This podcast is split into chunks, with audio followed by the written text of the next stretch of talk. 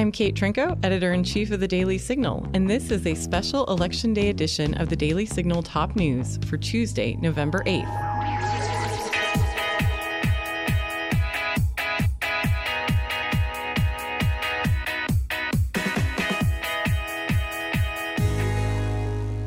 Today is likely one of the most watched midterm elections in years. Voters across the country will ultimately decide today whether Republicans or Democrats control the House and the Senate. And after the COVID 19 pandemic, many states have the chance to elect new governors. Five states are weighing in on the abortion issue with ballot measures, including California, Montana, Kentucky, Vermont, and Michigan. The Daily Signal's Virginia Allen is in Michigan reporting on the abortion related amendment on the ballot there and the governor's race. She joins us now. Hey, Virginia. Hey, Kate. How's it going? Good, good. It's good to hear you, you know, several hundred miles away. So you were at the polls this morning talking to voters about this abortion related amendment. Are voters in Michigan backing it? How do they feel about it? Yeah, it's really a mixed bag, especially because this issue, it's not actually straight Republican or Democrat. Michigan voters, they were asked on the ballot today if they want to amend the state constitution to include an individual's right to reproductive freedom.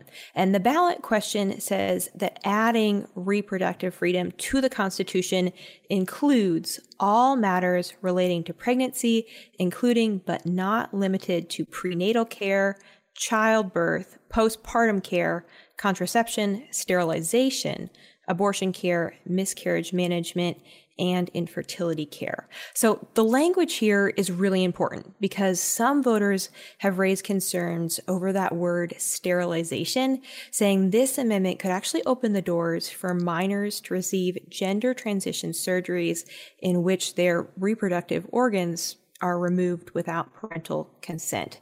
I talked with one voter. His name is Dave Lockman at the polls uh, this morning in Eastern Lansing. Dave has lived in Michigan for 25 years, uh, and he voted in this election to reelect Governor Gretchen Whitmer, but he said that he couldn't support Proposal 3 because of the way it's written. I think it's too vague, even for a constitutional amendment. The language is too broad. So some of the broad language Dave's not comfortable with is wording like attending healthcare professional who can determine if an abortion is necessary to protect the life or physical or mental health of the pregnant individual. But an attending healthcare professional is a pretty vague category.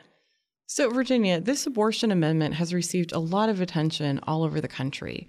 One of the reasons for this is there's a pro life elderly woman who was actually shot while canvassing in opposition of the amendment, right?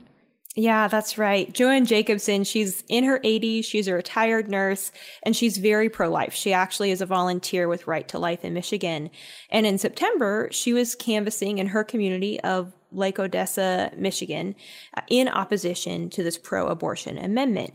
And she got in a bit of an argument with a woman whose door she had knocked on. They were discussing the amendment and things just got a little bit heated. And the woman's husband heard the two women arguing and he approached with a gun in his hand. The man is reported to have used that gun to shove a clipboard aside that Joanne was holding but the gun went off and it hit Joanne in the shoulder. She then was actually able to drive herself to the uh, Lake Odessa Police Department before then she was taken to the hospital. And the man who who shot Joanne, he's cooperating with authorities, and he said that the incident was a mistake. But as for Joanne, uh, she says she's doing really well, apart from just a little bit of shoulder pain.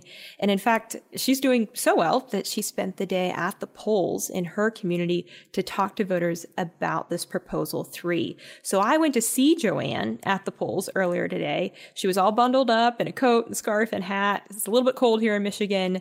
And she was sitting by this big sign that told voters proposal three is dangerous to children parents and women. And I asked her, I said, why are you still out here talking to voters after you were literally shot doing just that? And this is what she had to say. This sign, I decided to be here because in case there was somebody that was kind of like on the fence, wasn't really sure that maybe I would be here, that I could say, this is what it's going to do, and perhaps sway them to, you know, to vote, to vote um, against it. But Joan said that she firmly believes in the sanctity of life and that protecting life allows society to endure. And that's why she's out there doing what she's doing. So let's talk briefly about the governor's race in Michigan. Michigan is one of several states with a close race for governor. How are things looking on the ground there?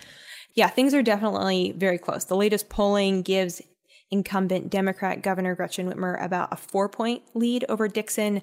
But again, this this is a tight race. Whitmer even said herself at her rally last night, her final rally of the campaign, that this election could be decided by a few thousand votes. I've talked to voters, uh, those who are backing Whitmer.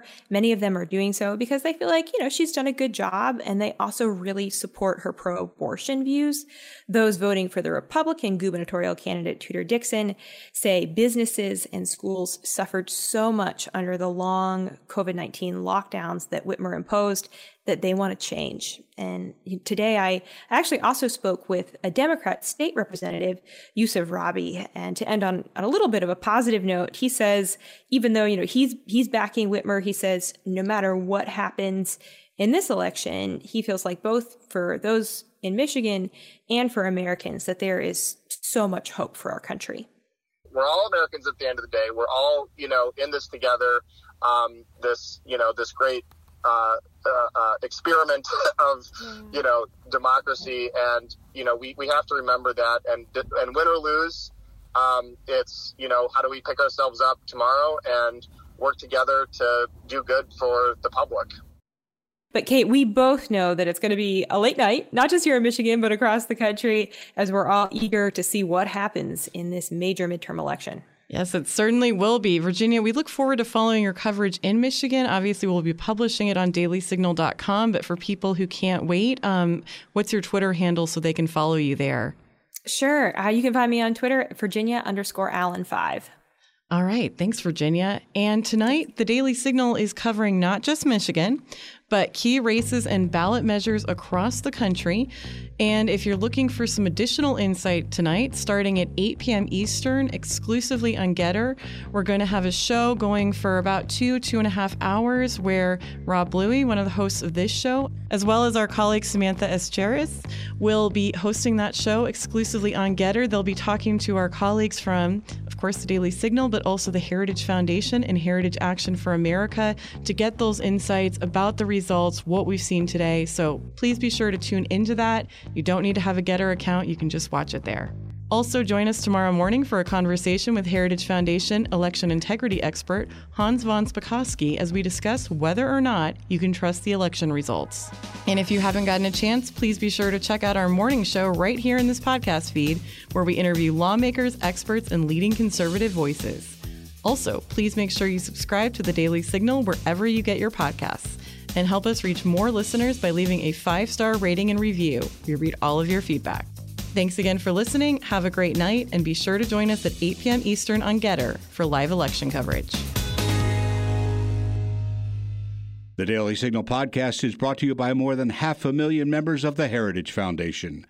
The executive producers are Rob Bluey and Kate Trinko. Producers are Virginia Allen and Samantha Renck. Sound design by Lauren Evans, Mark Geiney, and John Popp. To learn more, please visit dailysignal.com.